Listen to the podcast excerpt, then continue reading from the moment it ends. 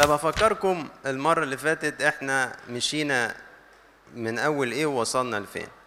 وصلنا إنه آم، ربنا بيقول شاول كفاية كده بكى على آه، بيقول لصمويل كفاية كده بكى على شاول ويلا عشان هنمسح ملك جديد فراح لبيت يسا البيت لحمي وشفنا إزاي إن هو في الأول اتاخد بمنظر الكبار. وكل واحد ربنا يقول مش ده مش ده. وبعدين كان داوود أساسا ما أبوه ما دعاهوش ولا قال له في ذبيحة ولا صمويل النبي جاي ولا أي حاجة خالص. فصمويل استغرب قال له إيه ده هم خلصوا؟ قال له آه، في الص- الصغير بس ده مع الغنم. قال له روح هاته. وأول ما جه راح ربنا قال له هو ده. وحل مسحه وسط إخوته وحل عليه روح الرب. والآية اللي وراها على طول يقول لنا إن في روح رديء بغت شاول وقلنا دي كانت المدخل لأن داوود يقدم للقصر الملكي. يعني دلوقتي ده واحد راعي غنم إيه اللي هيوصله لقصر شاول؟ لقينا القصة بتاعت إن هو كان عازف ماهر جدا وكان في روح الله فبقي لما الروح الشرير يصرع شاول داود يعزف له الألحان الجميلة فشاول يهدى فاتبسط بيه جدا واتخذوا حامل سلاح ليه. بعدها بيفتح لنا مشهد مش شرط يكون الترتيب الزمني آه، بالظبط. يعني الأسفار دي أحيانا يذكر حدث اللي وراه يكون حصل قبليه مثلا. فإحنا ما نعرفش كام سنة كام وقت حاصل بين مسح داوود وبين إنه راح لشاول في القصر. ما نعرفش كام سنة أو كام شهر بين الموقف ده وبين الموقف بتاع معركة آه، جولياث في معركة جولياث قلنا أغلبها قلنا إزاي كان الموقف متأزم لمدة 40 يوم وإنه آه، الفلسطيني ده بيعير آه، صفوف إسرائيل ومحدش قادر يرد عليه وإنه كان في تحدي راجل لراجل آه، ينزل حد يبارز جولياط واللي ينتصر يبقى الجيش بتاعه كله منتصر لكن محدش قدر ينزل ويحارب بما فيهم إخوات داوود الثلاثة الكبار اللي كانوا موجودين بما فيهم شاول الملك نفسه بما فيهم قواد الجيش بتوع آه، شاول وهكذا. لحد ما داوود جه مرسل من أبوه مش عشان يروح يحارب ولا أي حاجة خالص ده مديله شوية أكل قال له روح اديهم لإخواتك. وهات منهم مبلغ. فراح سمع الفلسطيني ده فغضب جدا وقال مين ده عشان يعير صفوف الله؟ ما باين مين ده يا عم إيه اللي مين ده؟ مش شايف. فراح قال طب واللي اللي يقتله ويخلص إسرائيل من عاره ويحصل له إيه؟ راح أخوه الكبير قال له اتلهي واسكت أنت أنت سايب الغنم وجاي هنا تعمل إيه؟ انت حطيت في قلبك انك تعمل روحك كبير وجاي الحرب ومش الحرب. المهم سابوا منه وفضل يقول الكلام ده راحوا هوب مسكوه جابوه قدام شاول. فراح قال له حبيبي انت ما تقدرش عليه ده انت غلام صغير وده رجل حرب منذ صباه قال له لا لا بس اصبر بس اما احكي لك حكاية. ده عبدك كان بيرعى غنم أبيه هجم عليه أسد ودب. الكلام بدأ يدخل في إيه؟ في الجد أسد. ودب. وعبدك قتل الاسد والدب جميعا وخلص الشاة من فك الأسد. شاول بدأ إيه بقى؟ حس كده الكلام كلام جديد روح زي إحنا قلنا عليها صوت جاي من عالم آخر.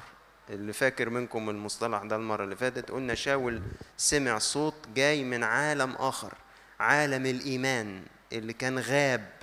عن شاول وعن الشعب ده. فحرك مية راكده جوه شاول وبدأ يشوف شبابه في داوود.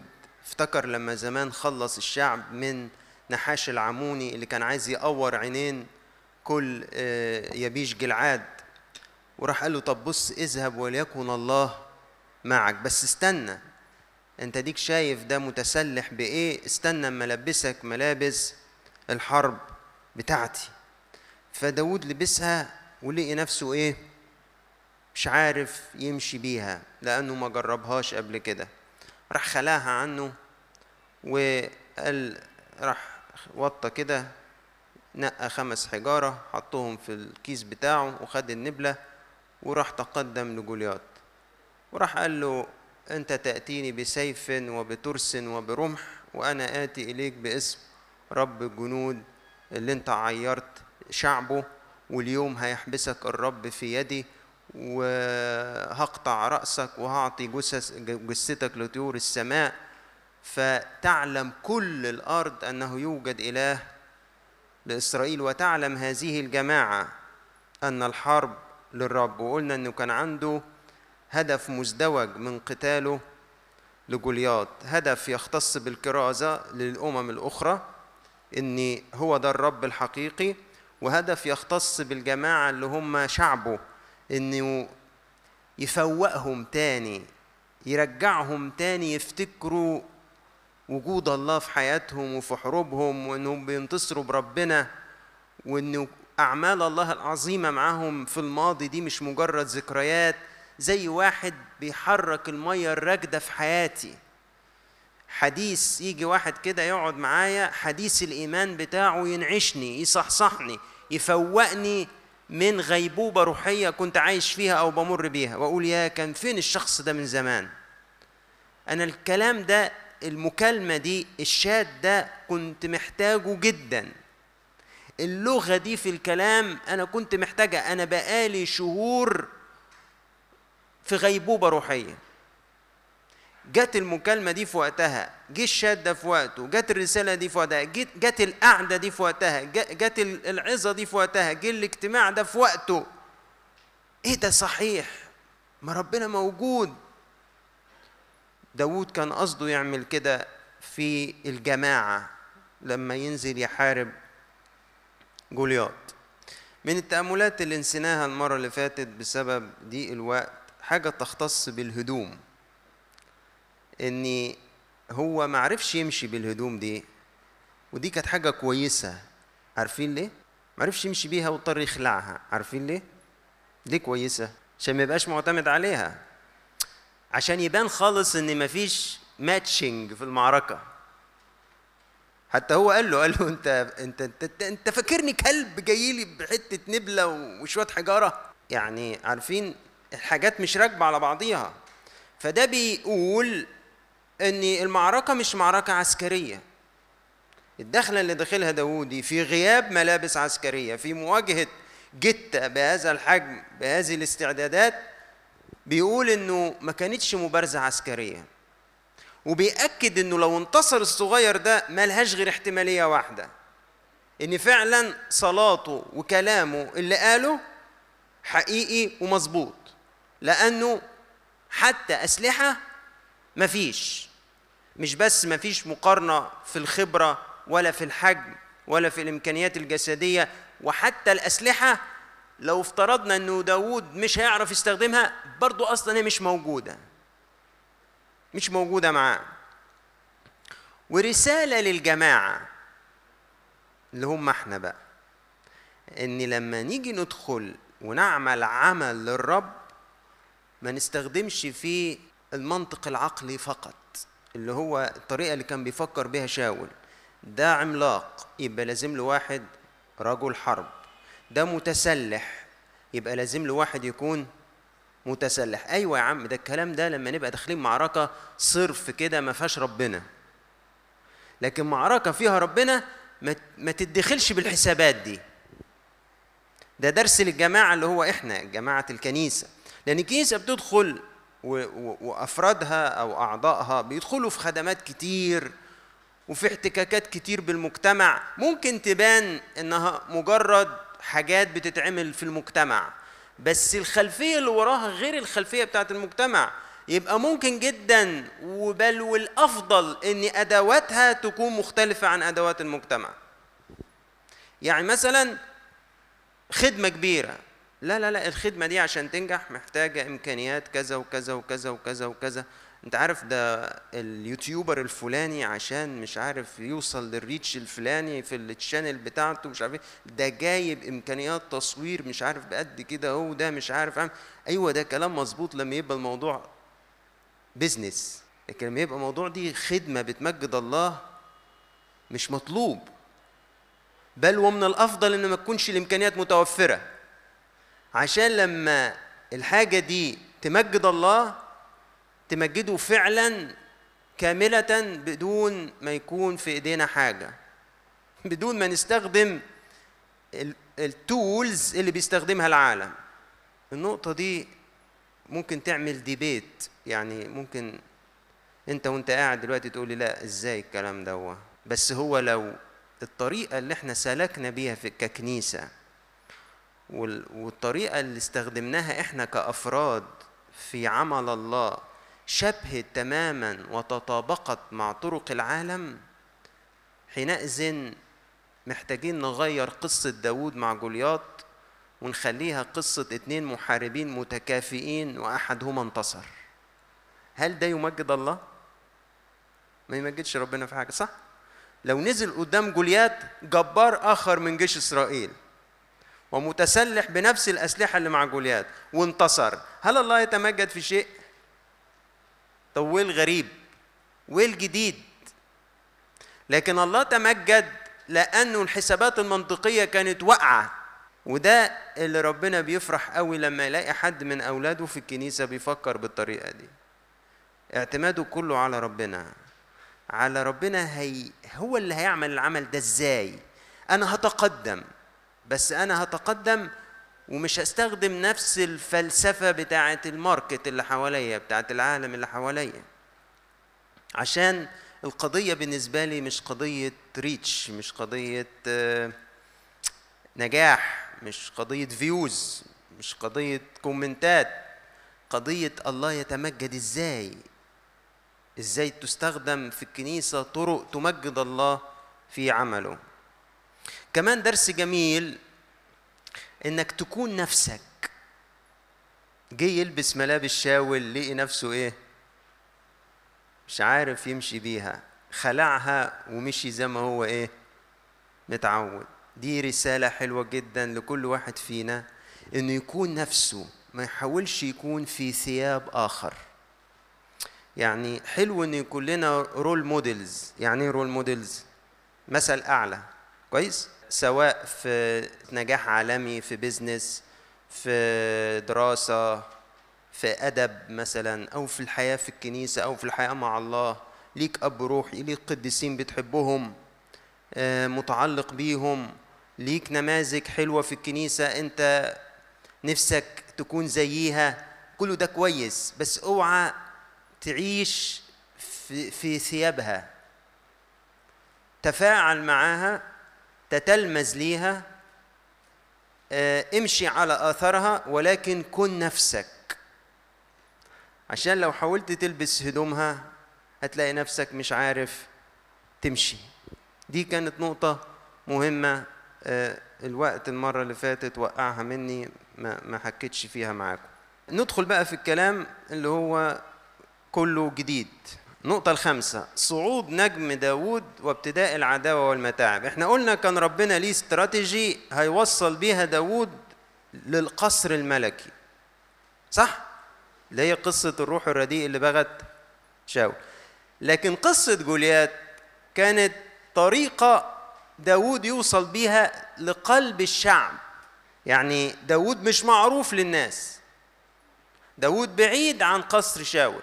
طيب خلاص. من شوية بقي داوود في قصر شاول ماشي بس هيتعرف إزاي؟ الناس هتتحمس له إزاي؟ الناس هتاخد بالها منه إزاي؟ ده حصل عن طريق القصة بتاعت جوليات رغم ان لم يقصد داوود اطلاقا انه قصة جوليات تكون سلمة يركب بيها ويعلى. زي ما إحنا أحيانا نعمل. لا ده ما كانش في باله خالص. ولو كان في باله كان اتهزم وكان جولياط قطع راسه لكن ما كانتش في باله خالص. بداية الأصحاح ال 18 الصداقة الحلوة اللي اتخذت كرول موديل للصداقات التقية صداقات صداقة داوود ويوناثان. والنهاردة في السكرتارية دميانة كلمتنا عن صداقة اتنين من القديسين شهداء واتنين لاهوتيين. الشهداء اللي هم سرجيوس وواخس والاثنين اللاهوتيين اللي أنتوا بتصلوا القداس بتاعهم في الكنيسة. باسيليوس الكبير وغريغوريوس اللاهوتي. تخيل دول اتنين أصحاب. شوف انت وصاحبك ألفتوا كام قداس لحد دلوقتي كده. آه بص الصداقات اللي تفرح. مش تألفوا أغنية شعبي. ماشي. وكان لما فرغ من الكلام مع شاول أن نفس يوناثان تعلقت بنفس داود وأحبه يوناثان كنفسه. فأخذه شاول في ذلك اليوم ولم يدعه يرجع إلى بيت أبيه. وقطع يوناثان وداود عهدا لأنه أحبه كنفسه. ويوناثان عمل تصرف يبدو كما لو إنه نبوي. خلع ملابسه كأمير. ولبسها لمين؟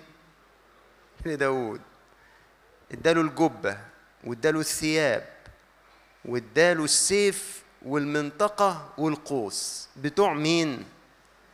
بتوع يونسان. وخد بالك إنه في ذلك الوقت ما كانش فيه أسلحة في جيش إسرائيل غير مع شاول ويوناثان ويمكن رئيس الجيش لأن الفلسطينيين كانوا محتكرين صناعة السيوف والأسلحة.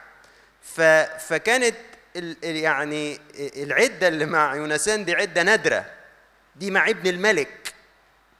اداها كلها لداود بس على قد ما في الإصحاح ده تنشأ صداقة فريدة متينة تبتدي تظهر عداوة مستحكمة.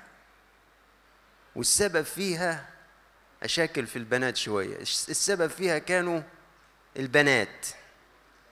ليه عملوا إيه البنات؟ طلعوا يغنوا انتصروا بقى انتصروا على مين؟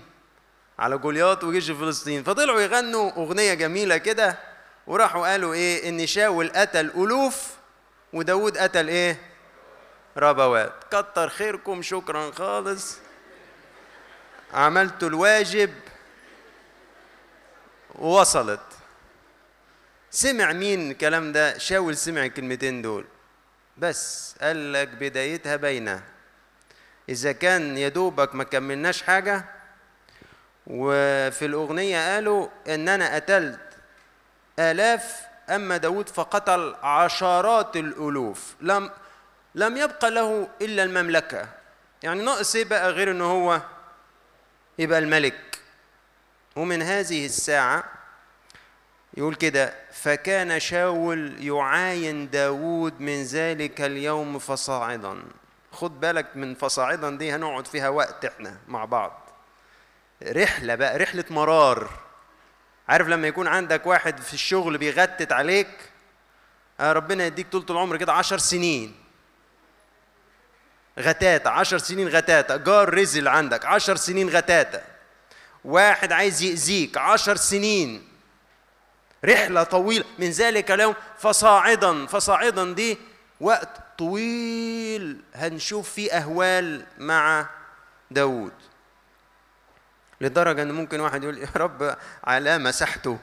مسحته على على إيه بقى؟ على وجع القلب.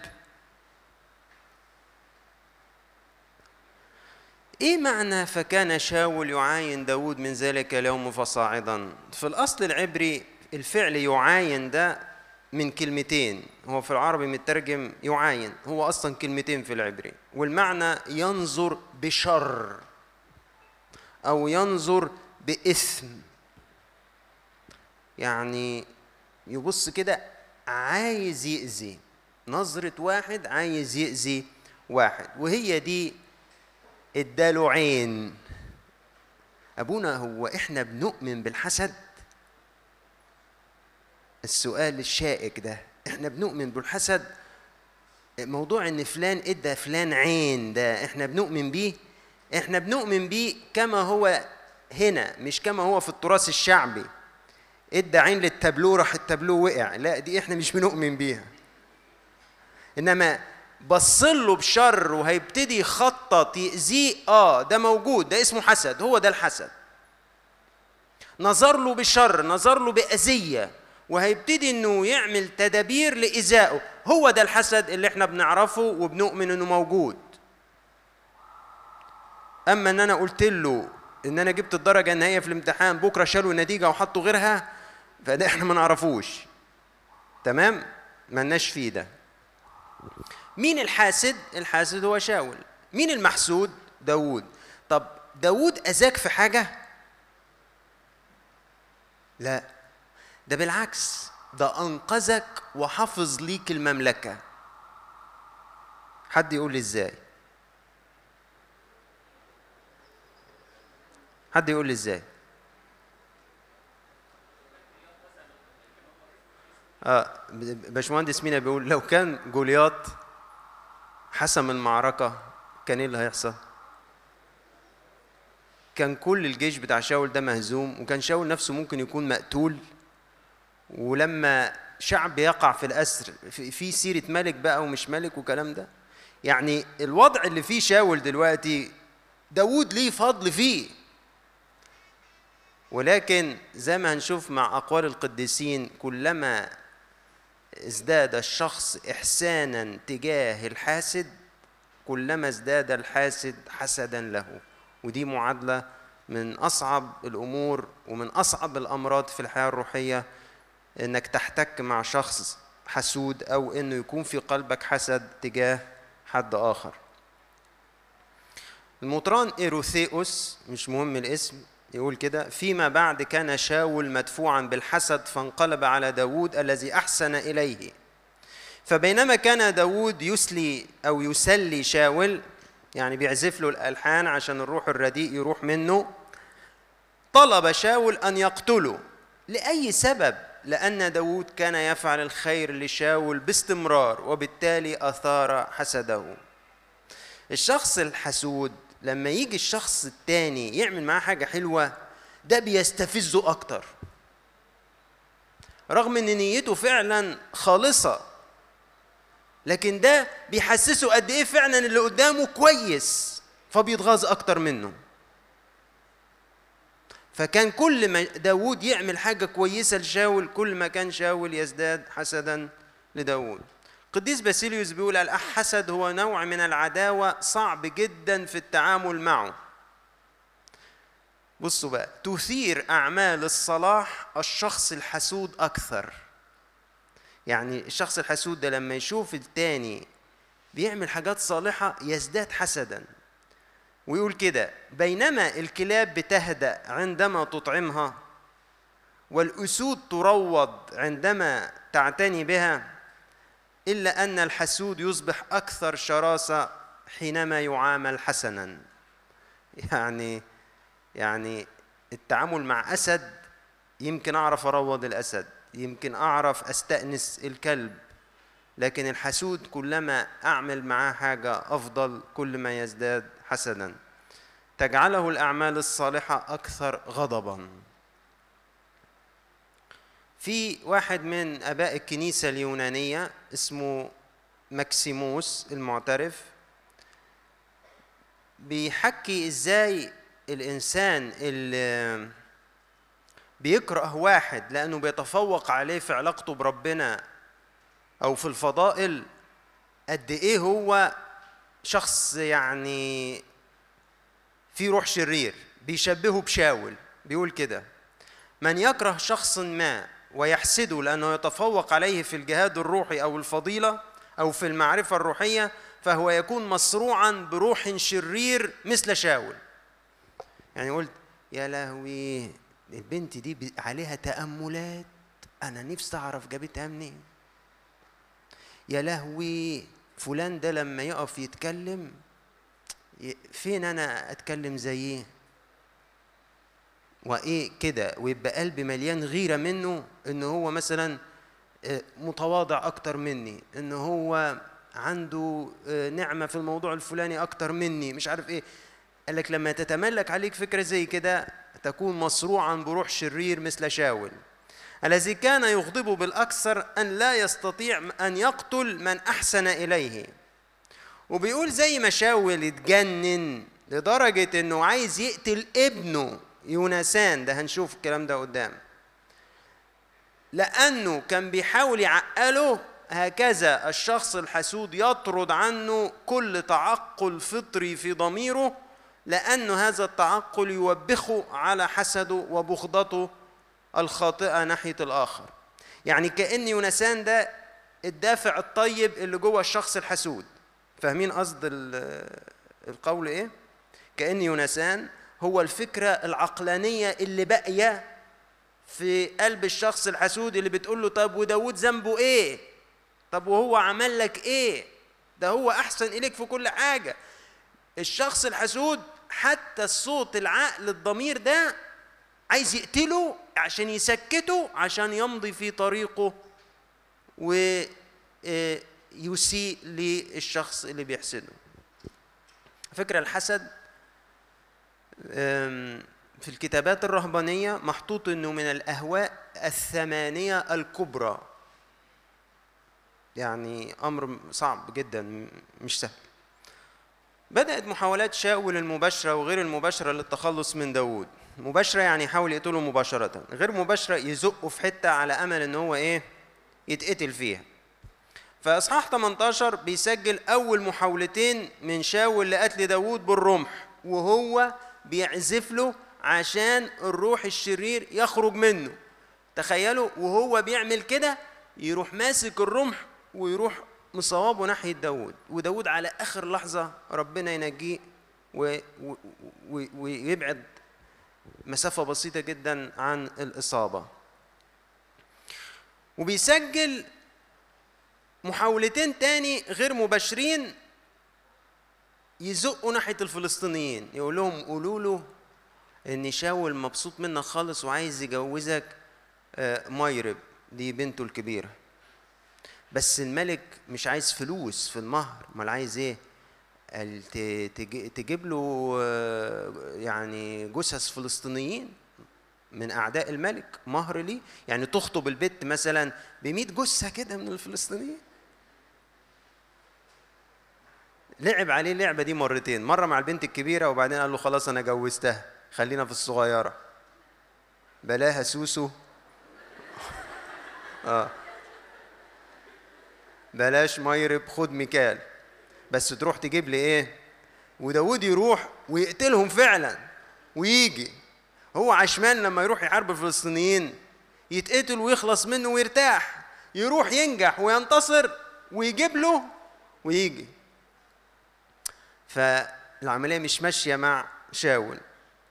واتجوز فعلا ميكال اللي هي إيه؟ أحبت آه، داوود جدا.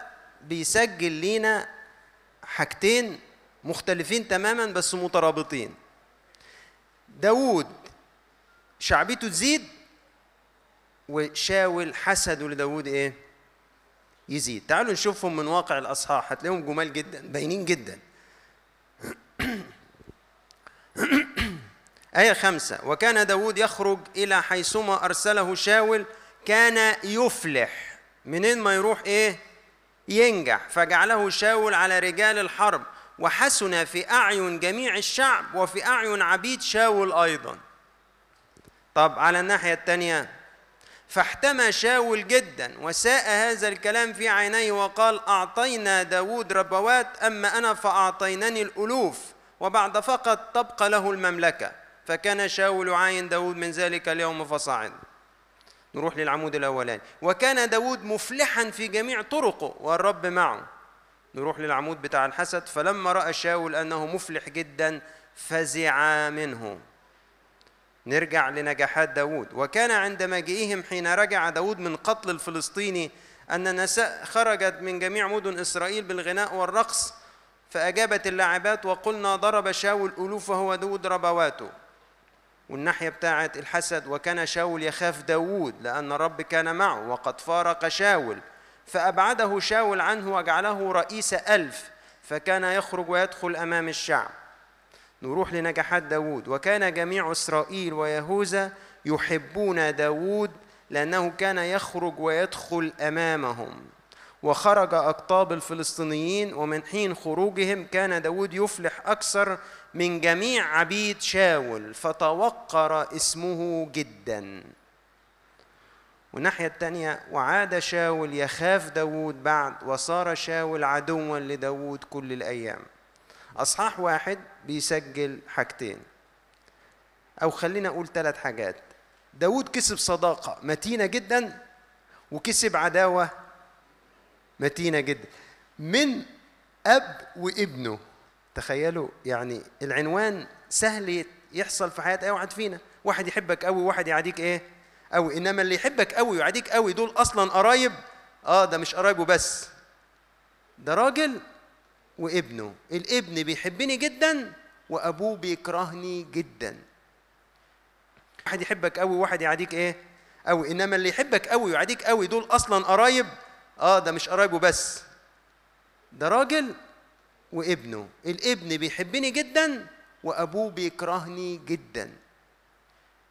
حاجة التانية اللي بيسجلها الإصحاح الكيرف بيعلى جدا في النعمة اللي بياخدها شاول في, عن... في داود في عينين الشعب وفي عينين القادة ونجاحات والرب معاه الرب معاه أيوة. طب ومن الناحية التانية الحسد قاعد يتنامى جدا والغل قاعد يزداد جدا جوه شاول.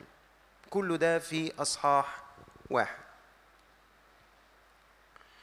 خلال الفترة دي المفسرين بينسبوا لداود مزامير الشكوى من ظلم الأشرار.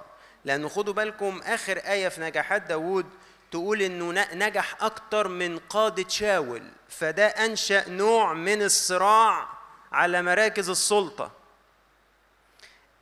الحرس بتاع شاول القديم بدأ يشوف إن في نجم صاعد بيهدد مركزهم. فهيبتدوا يخبصوا طبعا الفيلم ده إحنا عارفينه يعني بنشوفه في الحياة اليومية يعني مرارا وتكرارا هيبتدوا يخبصوا على مين؟ على داوود يحموا الدنيا بينه وبين مين؟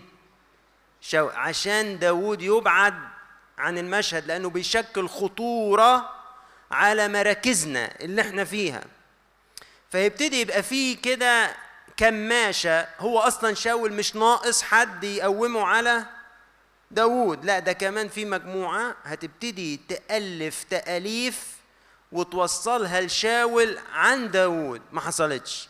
وده هيبان في المزامير اللي قالها داوود في الفترة دي إنه بيشتكي من ناس أفواههم مليانة كذب وبيحيكوا ضده مؤامرات. لذيذ جدا إن عندك القرايات اليومية حاطه المزامير مع الأحداث اللي حصلت. ودي فرصة يا جماعة ما تفوتوش القرايات اليومية هتلاقيها عاملة حاطه المزامير في نفس الأحداث اللي حصلت فيها. فمزمور 11 على الرب توكلت. كيف تقولون لنفسي اهربوا إلى جبالكم كعصفور؟ معمولة بلون تاني دي لوحديها كده. كان بيجي له ناس يقولوا له امشي من هنا شاول عايز يموتك روح اهرب لأرض تاني. فهو بيشتكي من اللي بيخوفوه دول وعايزينه يسيب مدينة الرب يهوذا مدينة أبائه ويقول لك روح حتة تاني. أنتوا عايزين أروح أعبد آلهة تاني؟ أنتوا بتقولوا لي اهرب زي العصافير روح استخبى في الجبال. لأنه هوذا الأشرار يمدون القوس فوقوا السهم في الوتر ليرموا في الدجى مستقيم القلوب. إذا انقلبت الأعمدة فالصديق ماذا يفعل؟ واحد فجأة لقي الملك رأس الدولة ومجموعة من الأعمدة في الدولة بقوا ضده بلا سبب فبيقول لك إذا انقلبت الأعمدة الصديق يعمل إيه في وقت زي ده؟ الرب في هيكل قدسه الرب في السماء كرسيه عيناه تنظران أكفانه تمتحن بني آدم الرب يمتحن الصديق أما الشرير ومحب الظلم فتبغضه نفسه يمطر على الأشرار فخاخا نارا وكبريتا. الرب عادل ويحب العدل المستقيم يبصر وجهه. في أصحاح 19 نلاقي محاولة مخلصة من يونسان لترميم العلاقة بين شاول وداود. شاول كلم يونسان وجميع عبيده أن يقتلوا داود. داود ده اقتلوه. فيونسان كان الصديق الألزق لداود. فراح بلغ داود وقال له شاول أبي ملتمس قتلك. احتفظ على نفسك إلى الصباح وأقيم في خفية واختبئ. وأنا أخرج وأقف بجانب أبي في الحقل الذي أنت فيه وأكلم أبي عنك. وأرى ماذا يصير وأخبرك. وتكلم يونسان عن داود حسنا مع شاول أبيه وقال له لا يخطئ الملك إلى عبده داود لأنه لم يخطئ إليك. ولأن أعماله حسنة لك جدا. ليه تخطئ خطأ زي ده يا بابا؟ ليه ليه تقتل داوود؟ ده بريء. ما عملش حاجة غلط. ده أعماله تجاهك أعمال حسنة جدا. فأنه وضع نفسه بيده وقتل الفلسطيني. فصنع الرب خلاصا عظيما لجميع إسرائيل. وبصوا اللي جاية دي. وأنت رأيت وفرحت. مالك؟ انت مش الكلام ده شفته وكنت مبسوط بيه. إيه اللي جرى؟ فلماذا تخطئ إلى دم بريء بقتل داود بلا سبب؟ فسمع شاول لصوت يونسان وحلف شاول حي هو الرب. حي هو الرب لا يقتل. ما تصدقوش الحلفانة دي مبدئيا. فدعا يونسان داود وأخبره بجميع هذا الكلام وجاء يونسان بداود إلى شاول فكان أمامه كأمس وما قبله. نجاح ظاهري لحل المشكلة. هو شاول ما كانش بيمثل بس شاول مش هيثبت على كلامه. بس في سؤال مهم هنا. أمر يونسان ده عجيب جدا. ليه ما حسدش داود زي أبوه؟ ليه ما غرش من داود زي شاول. رغم إنه هو الوريث الشرعي لشاول وللمملكة. ليه؟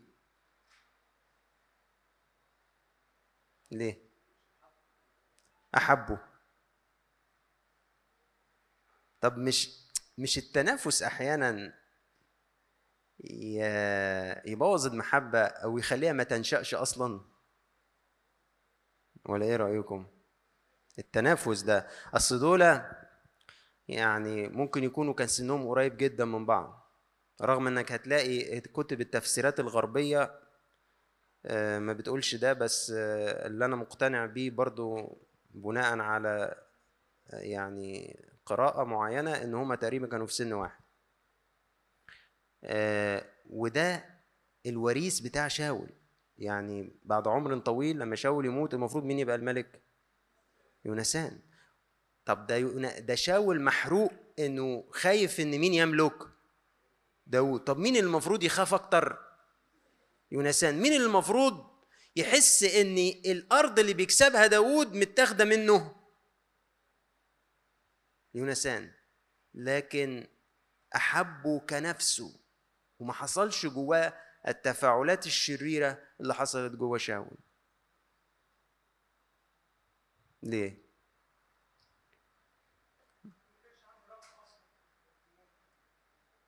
آه، مايكل بيقول كان زاهد في الملك. ما هي المفروض في إيده. ما بصش الشيري بتقول ما بصش للحاجة اللي في إيد غيره. آه. اكتفى باللي عنده.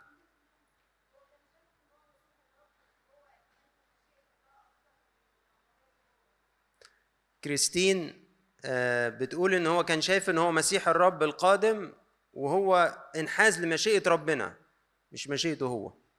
مارينا.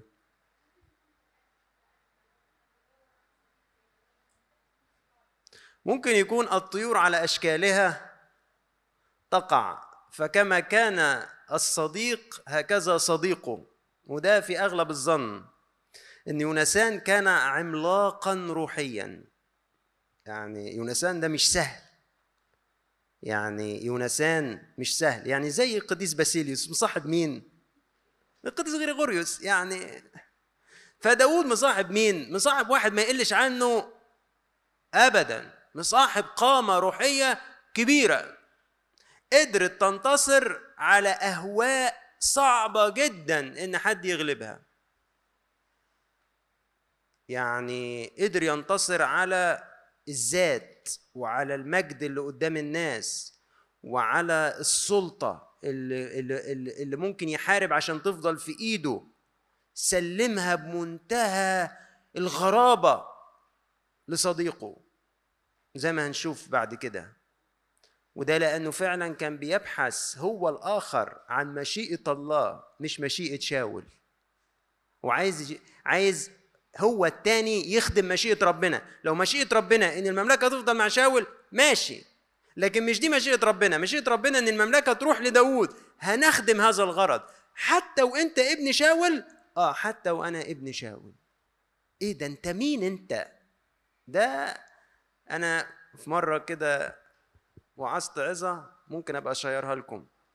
اسمها آه، يونسان العجيب. واحدة تانية اسمها أشد من الأسود. وأخف من النسور. بتتكلم عن شخصية يونسان يونسان ده المفروض الكنايس تعمل له أيقونة تحطها في عارف العين بتاعت اللي يقول لك عشان الحسد ده المفروض يحط عشان الغيرة. يعملوا له أيقونة كده ليونسان يحطوه في أي اجتماع خدمة عشان الغيرة عشان الخدام ما يغيروش من بعض. يحطوه كده في مجتمع كهنة عشان الكهنة ما تغيرش من بعض.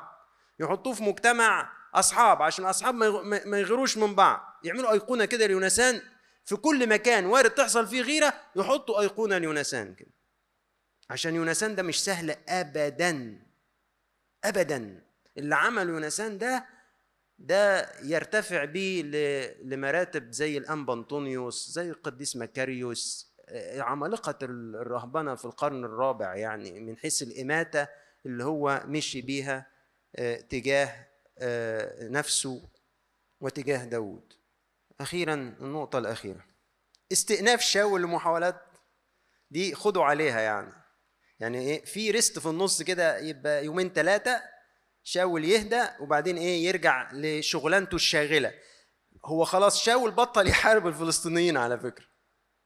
هو عنده حرب واحدة داود ساب كل الأعداء بتوع المملكة وركز إن هو عنده عدو واحد اللي هو داود فلما رجعوا يونسان تاني مرة وهو بيعزف له برضه راح رميه بالرمح مرة تالتة. أنا حسبتها في إصحاحين ورا بعض في 11 محاولة من شاول لقتل داود في إصحاحين ورا بعض. منهم مرة كده راح شاول أرسل عبيده يراقبوا البيت اللي, اللي عايش فيه داود مع ميكال بنت شاول. وقال لهم روحوا راقبوا البيت واقتلوه في الليلة دي. فميكال سمعت فراحت جايبة تمثال طرافيم وحطاه نيمته على السرير مكان داوود وغطته وراحت مهربة داوود. فالجماعة اللي أرسلهم شاول صحيوا طلعوا فوق. فين؟ فين داوود؟ فقالت لهم ده عيان وراقد في الفرشة. فراح رجعوا لشاول قال لهم روحوا هاتوه من الفرشة. راحوا يجيبوه من الفرشه لقيوا إيه؟ تمثال. فراح صرخ في بنته وقال لها لماذا خدعتيني؟ فأطلقت عدوي. ده اللفظ اللي خلاص هيبقى لصيق بداود في قلب شاول عدوي. حتى نجا. فراحت كتبت عليه وقالت له هو قال لي يا تسيبيني أمشي يا إما هقتلك. في الوقت ده داود بيرتل مزمور 59 وعنوانه كده في العبري لداود لما أرسل شاول وراقبوا البيت لكي يقتلوه. لو عايز تعرف مشاعر داود في الوقت ده كان شكلها إيه؟ لو عايز تعرف موقف زي ده كان قد إيه خطير ومؤلم ومحزن اقرأ المزمور ده. لأنهم يكمنون لنفسي الأقوياء يجتمعون علي لا لإثمي ولا لخطيتي يا رب. يعودون عند المساء يهرون مثل الكلب يدورون في المدينة. هوذا يبقون بأفواههم سيوف في شفاههم. يقولون من سامع؟ ويعودون عند المساء يهرون مثل الكلب ويدورون في المدينة. هم يتهيئون للأكل. يعني عايزين يفترسوني. قاعدين يلفوا ويروحوا ويجوا حوالين البيت وفي المدينة زي ما يكون كلاب سعرانة مستنية تنهش حد. وبيبان بقى الوقيعة اللي كان بيحاول بعض من عبيد شاول يوقعوا بينه وبين داود خطية أفواههم هي كلام شفاههم. بيكذبوا. على فكرة داود بيقول عليك كذا يا شاول. على فكرة سمعناه بيخطط إنه يعمل انقلاب عليك. على فكرة مش عارف إيه. في واحد من الكتب اللي لجأنا إليها في البحث دوا لواحد اسمه بيتر ليتهارت بيميل إنه يطبق أحداث حصلت بين شخصيات في العهد القديم شبيهة ببعض. فعامل مماثلة بين بعض الأحداث في حياة أبونا يعقوب وبعض الأحداث في حياة آه، داود فلقيتها لطيفة قلت أشارككم بيها. فيعقوب مكروه من عيسو وداود في عداوة من إخوته. يعقوب يترك بيت أبيه وداود يترك بيت أبيه. يعقوب يذهب ليقيم عند لابان وداود يذهب ليقيم في بيت شاول. وبعدين فترة رخاء عند لابان وزمان ارتفاع وأمجاد وهو في بيت شاول. بعدين يعقوب يصبح سهرا للابان وداود يصبح سهرا لشاول. بعدين يعقوب يهرب من لابان وداود يهرب من شاول. لابان يلاحق يعقوب وشاول يلاحق داود. رحيل تكذب بخصوص الترافيم اللي كانت سرقاها من بيت أبوها لما قال لها فين الترافيم بتاعتي؟ قالت له ما عنديش حاجة. وميكال بتكذب باستخدام الترافيم على شاول. لبان يسأل بنته رحيل لماذا خدعتيني؟ وشاول يسأل بنته ميكال لماذا آه، خدعتيني؟ ده اسمه آه، مماثلة. في كتاب كده ومفسرين يحبوا يربطوا أحداث وشخصيات ببعضها في العهد القديم. هرب داود يروح فين؟ قال ماليش حل غير أروح للي ربنا يسامحه ومسحني زمان ملكا على إسرائيل. فين وده؟ إحنا ما سمعناش عنه حاجة ادلنا زمن. صموئيل النبي العظيم المرجعية الكبرى في إسرائيل. دينيا وشعبيا بكل الثقل بتاعه داود قال ملهاش حل. أنا لازم أروح أستخبى عند الراجل ده. فراح لصموئيل في نايوت في الرامة وحكاله على الدنيا مشيت إزاي من ساعة ما دخل بيت شاول. فراح خدوا صموئيل كده وخدوا معاه في بيته. الجنان بتاع شاول بلغ آخره لدرجة إنه ما حطش اعتبار لصموئيل وبعت رسل يقبضوا على داوود عند صموئيل ويجيبوه. فكان ساعتها صموئيل أسس مدرسة الأنبياء. وهو واقف والشباب دول بيتنبأوا. فأول ما جم رسل شاول الأولانيين وجايين يقبضوا على داوود لقوا نفسهم مالهم حل عليهم روح الرب وقاعدين يتنبأوا. شاول ما لقيهمش رجعوا راح بعت وفد تاني. جه الوفد التاني أول ما قرب من صموئيل والأنبياء حل عليهم روح الرب وقعدوا يتنبأوا. راح بعت وفد تالت الوفد التالت قرب أول ما قرب حل عليهم روح الرب وتنبأوا. آخر ما غلب راح بنفسه. حل عليه روح الرب وظل طول النهار والليل يتنبأ لحد ما داود هرب ومشي بعيد. طب إيه ده؟ يعني الكتاب بيستغربوا من الموقف ده. إزاي ناس أشرار واحد نيته القتل يحل عليه روح الرب ويقعد يتنبأ؟ فأقرب الآراء اللي ممكن يعني تريحك إنه زمان قيل عن شاول أشاول أيضا بين الأنبياء فاكرين؟ لما جه في الأول خالص. كان ساعتها كويس. كان ساعتها بيتنبأ بواسطة روح الله عن آه، طيب خاطر بيخدم مقاصد الله. يعني إنجاز التعبير بإرادته منحاز إنه يخدم مقاصد الله. فهنا بيتنبأ بشكل إيجابي. في الموقف ده غصب عن عينه بيخدم مقاصد الله بسبب إن الله ضابط الكل مش بمزاجه. يعني ما يغركش إن هو هنا بيمارس النبوة. هو النبوة بتاعته صحيحة؟ أيوه صحيحة. بس هو مش هيخلص.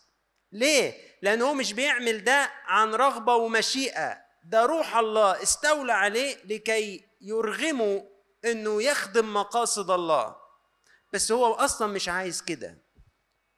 عشان الله ضابط الكل ويبان إن الله مسيطر تماما على المشهد. يبان كده إنه مش سهل ابدا اللي أنت جاي تعمله ده. آه زي ما حصل مع بلعام ابن بعور اللي استعان بيه بلاق ملك مواب وقال له تعالى العني. شعب إسرائيل راح قال ده مبارك الشعب ده وأنا شايفه ممتد من هنا لهنا. أنت بتقول إيه؟ أنا جايبك تلعنه. قال مش قادر مش عارف. زي رئيس الكهنة قيافة اللي كان في وقت الرب يسوع لما تنبأ إنه الأحسن يموت يسوع عشان يموت واحد عن الأمة ولا تهلك الأمة بأسرها. والقديس يوحنا يعلق أنه قال ده بالنبوة لأنه كان رئيس كهنة في هذه السنة. يعني هو بيدبر لقتل المسيح وبيقول نبوة عن موته عن الأمة. طب إزاي؟ ده ده روح الله أحيانا يستخدم الأشرار عشان آه إنجاز التعبير يبان جدا إنه مشيئة الله تثبت وإنه لا شاول ولا كل الوفود دي تقدر تعمل حاجة. وإن الله ضابط الكل بصورة مذهلة وإنه صموئيل النبي ده مش الراجل اللي أنت تكسر هبته بهذا الشكل وتقتحم مجاله الروحي وتعمل عملة زي كده. آه